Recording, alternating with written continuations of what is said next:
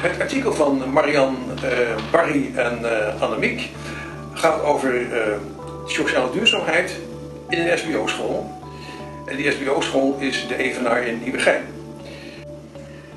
Um, we zijn een school voor speciaal basisonderwijs, waarbij we ook een expertisecentrum hebben wat het hele samenwerkingsverband in dienst staat.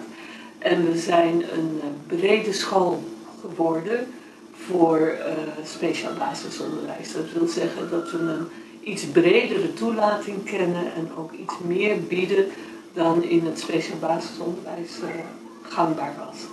Een van de uitgangspunten is thuis nabij onderwijs. Nieuwegein heeft alleen regulier onderwijs, waar dus het speciaal basisonderwijs ook onder valt. Dus daar waar het kan, proberen we het onderwijs zo in te richten dat het binnen Nieuwegein kan plaatsvinden. Jullie hebben een, uh, een prachtig strategisch plan. Daar staan ook de, de, belangrijkste uitgangspunten en kernwaarden van deze school in. Kun jij kort aangeven wat die zijn? Waar geïnspireerd en betrokken zijn kernwaarden van de Evenaar, waarbij we de samenhang met alles zoeken in het geheel van het gehele leven. Dus daarom ook willen we een brede school voor onderwijs zijn. Ja. En breed betekent ook dat, dat de populatie heel divers is? Ja, absoluut. En wat is precies diversiteit in dat verband? Um, het is niet zo dat het IQ bepalend is of je toelaatbaar bent, maar dat de onderwijsondersteuningsbehoefte bepalend is. Van is dan dit de meest geschikte plek, dan ben je hier welkom en dan gaan we het onderwijs bieden. En uh, die, die diagnose is leidend voor het onderwijs dat zo'n leerling kan krijgen? Nee, de kansen en de mogelijkheden zijn leidend voor het onderwijs wat een kind kan krijgen. En hoe bepaal je die? Dat is eigenlijk passend onderwijs. Hè? Ja, passend, dat is echt passend onderwijs. Ja. En het is ook het zoeken naar onderwijs zo passend maken dat het aansluit bij de leerlingen die we hebben. En dat we wel op zoek zijn naar in hoeverre dat in groepsverband kan plaatsvinden. We bieden geen één op één onderwijs, we bieden duidelijk onderwijs aan groepen leerlingen. En daarin zoeken we erg naar uh, de afstemming en de overeenkomsten. Is dat de reden voor uh, de invoering, of althans het begin van een methodiek als sociale duurzaamheid? Omdat daar is het ergens wel mee begonnen. Ja, het is mooi deze vraag. Daar zijn we ooit mee begonnen, omdat we merkten dat de verschillende behoeften van de leerlingen uit elkaar kon liggen, terwijl eigenlijk toch het doel wel hetzelfde was. Het samen een groep zijn, de groepsdynamiek. En daarin ook kunnen participeren als leerling, maar ook wel jezelf kunnen blijven en ook aandacht kunnen besteden aan jezelf. Aan het stukje van wie ben ik en wie ben ik in relatie tot de ander. En dat is om, om leerlingen te laten ervaren hoe sterk je kan zijn in, in groepsverband, hoe je jezelf kan ontwikkelen, hoe je tot doen kan brengen jezelf. Is dat nou eigenlijk de doelstelling ja, ja. van sociale duurzaamheid? Ja, dat is het eerste doel. Mm -hmm. Zo van, goh, uh, wat is er nodig om je zo optimaal mogelijk in een groep uh, te kunnen presenteren. Met behoud van je identiteit en van je individualiteit. Ja. Dat mag er ook zijn en dat mag je ook laten zien. Uh, Annemiek, is sociale duurzaamheid een operationalisering van de positioneringstheorie? Daar, jullie hebben daar met, met Geke, uh, Geke, Geke Klapwijk. Klapwijk ja. een schitterend artikel geschreven in uh, Tijdschrift Orthopediek in februari. Uh, daar dacht ik, hé, hey, die positioneringstheorie zoals je dat daar uitlegde, dat is sociale duurzaamheid. Of vergis ik me? Um, ja, komt uit dezelfde koker ongeveer. Hè? dus dat, het heeft wel degelijk met elkaar te maken.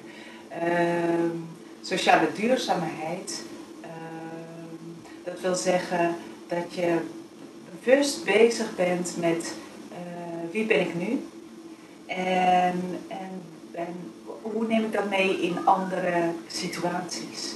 Dus niet, hè, dus, uh, waar de evenaar mee ja, worstelde in het begin was die, die sociale vaardigheidstrainingen. Van sturen we nou kinderen naar elders voor een sociale vaardigheidstraining.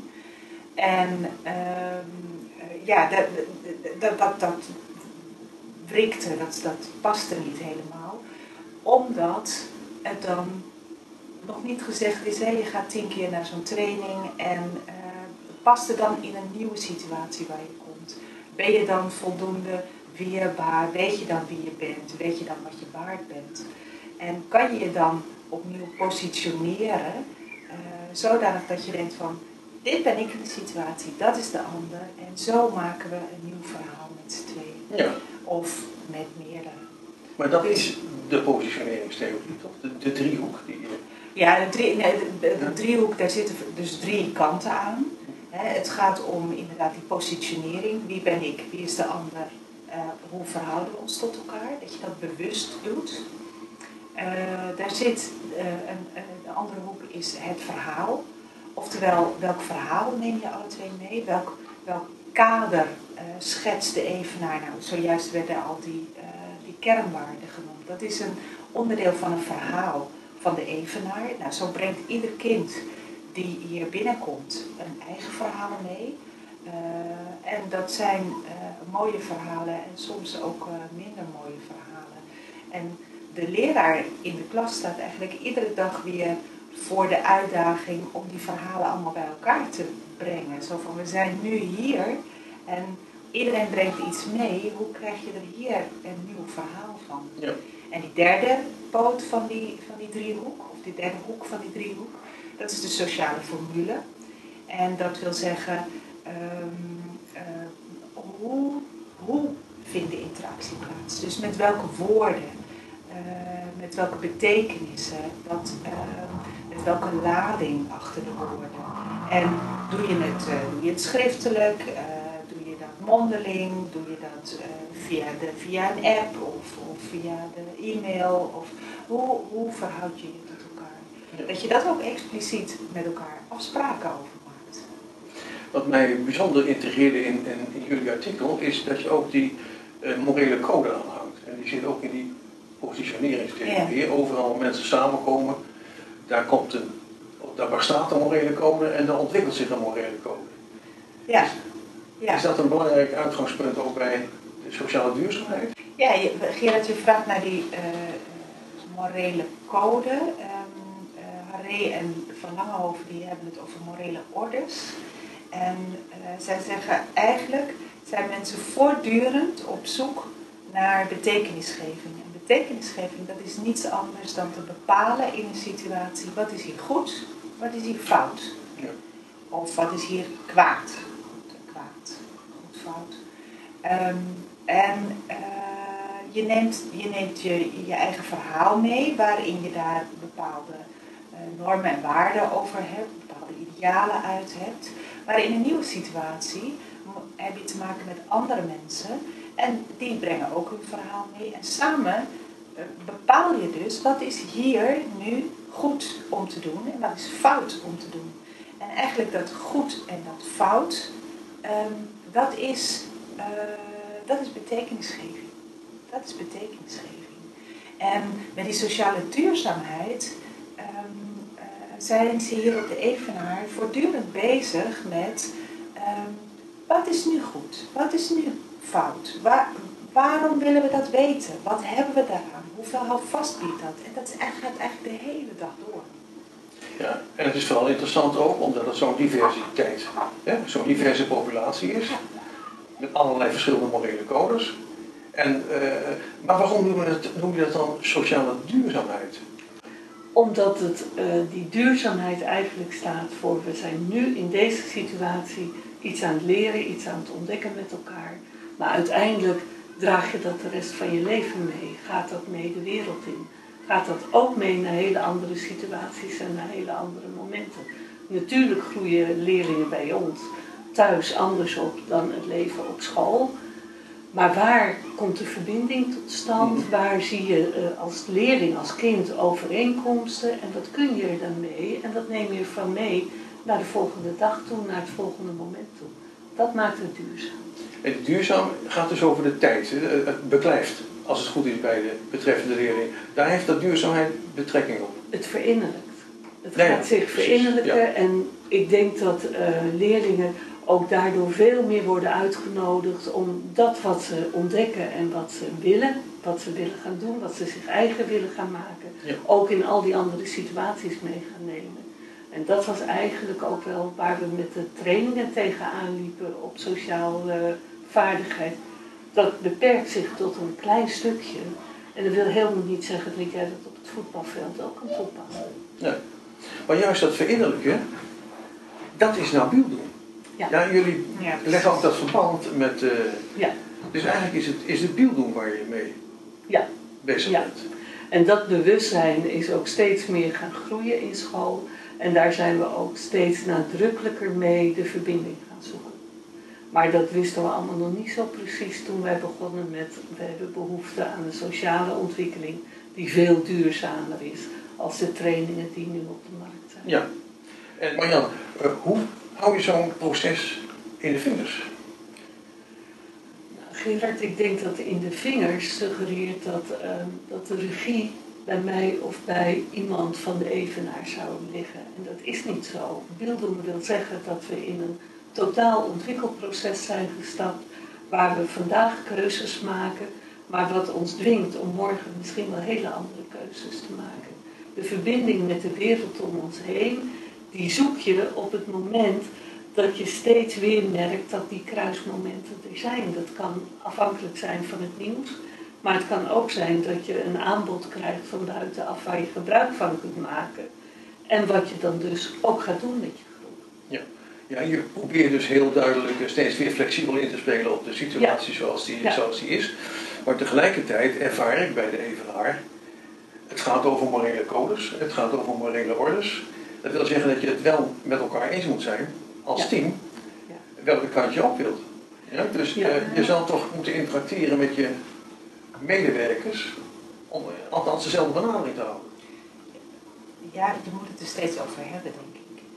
Ik denk niet dat je eh, het per se met elkaar eens moet zijn om een goed team te zijn.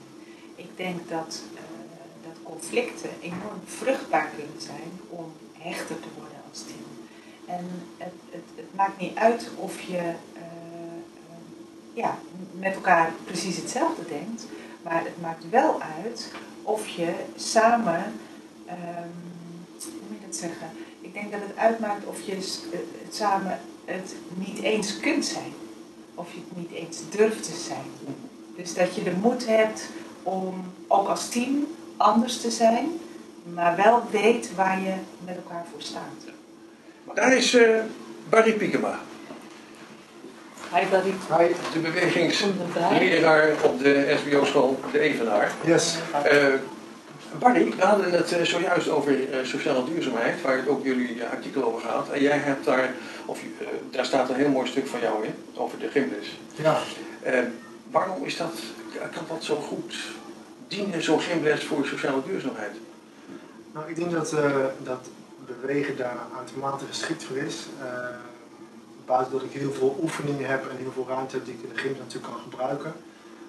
denk ik dat je ook heel veel nou ja, vaardigheden tegenkomt in een gymzaal, in een sportenspel. eh, en die kan ik eigenlijk gebruiken voor sociale duurzaamheid. Alles wat je tegenkomt eh, hier aan tafel, als je wat je in de klas tegenkomt, zie je uitvergroot in een gymzaal. Eh, het, gaat, het begint bij rekening met elkaar, het begint met eh, eh, eh, wachten op je beurt. Eh, wat doe je als iemand eh, op de grond ligt, eh, pijn heeft. Dat zijn allemaal eigenlijk dingen die continu terugkomen. En, en buiten die dingen die ik eh, in het sport en spel eh, eigenlijk wel gebruik, eh zit ook wel eens aparte oefeningen voor neer. Dus ik ga ook wel eens een oefening zodanig neerzetten dat ik, ga, dat ik juist een sociale vaardigheid eh, ga behandelen in een, in een gymles. Over sociale vaardigheden, waar heb je het dan over? Ehm, ja, het is natuurlijk heel breed. Hè? Eh, Als ik het over samenwerken ga hebben, dan valt er natuurlijk van alles onder. Ehm, eh, ja, omgaan met verliezen, elkaar helpen, elkaar ondersteunen. Ehm, begrijpen waarom een ander wat doet, begrijpen waarom jij iets moet doen. Eh, en ook ehm, een beetje spiegelen naar leerlingen. Als we een oefening aan het doen zijn en kinderen laten bepaald gedrag zien, wil ik ook laten zien wat voor gedrag laat je nou eigenlijk zien aan een ander. En dat kan ik heel goed uitvergroten door het even stil te leggen, het even te laten zien. Waardoor kinderen ook begrijpen van hey, mijn gedrag, of wat ik doe, eh, dat heeft effect op, hoe een ander gaat reageren. Uh, Bielboom heeft, een aantal uh, uh, begrippen onder zich, hè, van, uh, althans waar je aan moet, zou moeten voldoen. Hè, dus creativiteit, fantasie gebruiken, metacognitie, waar je ook zelf al, al aangeeft, ook discipline. Zijn dat allemaal zaken die je in jouw lessen bewust naar voren brengt? Uh, zo werkt het niet. Uh, ik denk dat ik, mijn lessen richt ik in op het feit van, joh, ik wil kinderen ook uiteindelijk nog iets willen leren met betrekking tot bewegen. Hè? Uh, en daar komen vanzelf voorbeelden uit waarin die dingen die je net noemde naar voren komen. En dat is per les verschillend. En de ene les komt een stukje discipline naar voren en de andere keer weer iets anders. Dus ik denk, dat is, ja, dat per les, per groep, per uur is dat echt gewoon verschillend. Ja, ja, dus, dus, maar hoe bereid je je lessen dan voor? wel, wel de activiteiten bereid je namelijk voor. Ja. Maar je weet toch dat die activiteiten uitlokken, neem ik aan. Zeker. Ik, ik, ik doe de activiteiten, maar soms als jij een heel simpel potje voetbal gaat doen, dat kan heel goed gaan. En dan kan je daar wel mee gaan doen, want je moet ook natuurlijk iets doen met wat goed gaat. Maar het kan ook totaal uit de hand lopen. Uh, of nou ja, totaal uit de hand lopen. Het kan ook fout gaan. En uh, ik denk dat ik, uh, dat, het, dat het niet zo is ja, wat ik net zei, je kan het van tevoren niet inschatten. Dus ik doe mijn activiteiten voorbereiden en ik doe ook dat ik ergens aandacht wil besteden. Als ik bijvoorbeeld aandacht wil besteden aan het samenwerken, dan doe ik daar wel een oefening voor neerzetten. En dan weet ik, oké, daar komen heel veel dingen in terug, met betrekking tot sociale vaardigheden ook. Um, maar als ik uh, ga rinzwaaien, daar komt niet zozeer dat gelijk al terug van wat er fout wat er goed gaat. Maar daar komt wel, uiteindelijk toch ziet daar wel heel veel dingen in terug. Uh, kijk je dan op naar de ouders? Um, en hoe bedoelt u, kijkt u naar ouders? Nou, bijvoorbeeld een, een kind dat, hè, met een, een, complexe hulpvraag, geloof ik dat we dat, dat, dat noemen. Betrek je er ook de, of probeer je inzicht te krijgen in wat voor situatie de kind privé zit? Nou, in eerste instantie is dat niet mijn rol binnen school. En dat is meer waar leerkrachten bespreken. Ik spreek met ouderscontact. En, en die lijn zetten leerkrachten met mij wel door. Dus mocht het zijn dat er ouders betrokken in zijn of dat er dingen die ik moet weten van mijn lessen, dan, ja, wat ik al zei, dan bespreken we dat met elkaar. Ja. Of is niet de reden waarom jij samen samen hebt? Uh... Ja, dat, dat, toen heb, dat klopt ja. wel. Dat is weer iets anders. Dat valt in principe buiten mijn beweegles. Zeg eens wat het is. Dat, zijn ja. uh, uh, de sociale vaardigheidslessen die ik gegeven heb aan de kinderen binnen Nieuwegein. Um, en dat zijn wel waar wij ouders ook in gesprek hebben gehaald van joh, waar ligt de hulp, wat is nou het probleem, waar ligt de hulpvraag.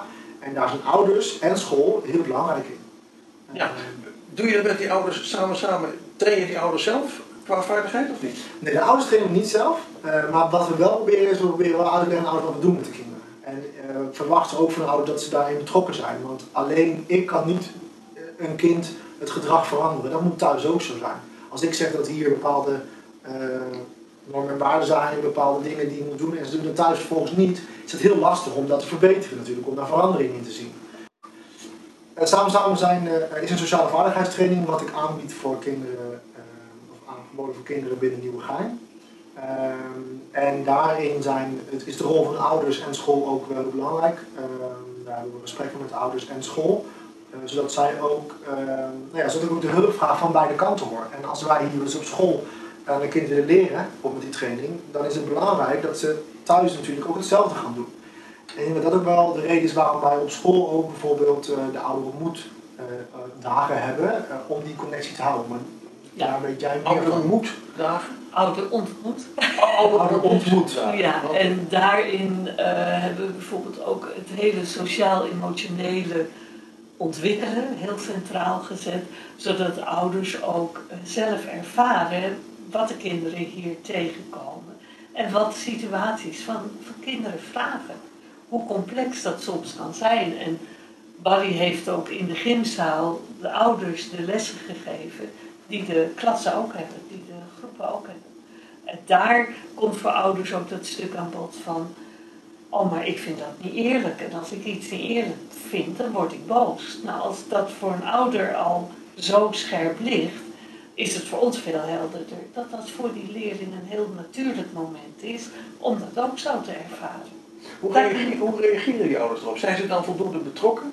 Ja, zeker. Ja? Ja, ja, ik weet van een moeder dat ze uh, nog steeds Barry helemaal bijna dankbaar is. Dat ze door Barry heeft gedurfd in het touw te klimmen. Dan weet je even wie het is. Terwijl ze haar hele leven de frustratie had van dat kan ik niet, dat doe ik niet, dat wil ik niet. Dan geef je me maar een onvoldoende en ik doe het gewoon niet.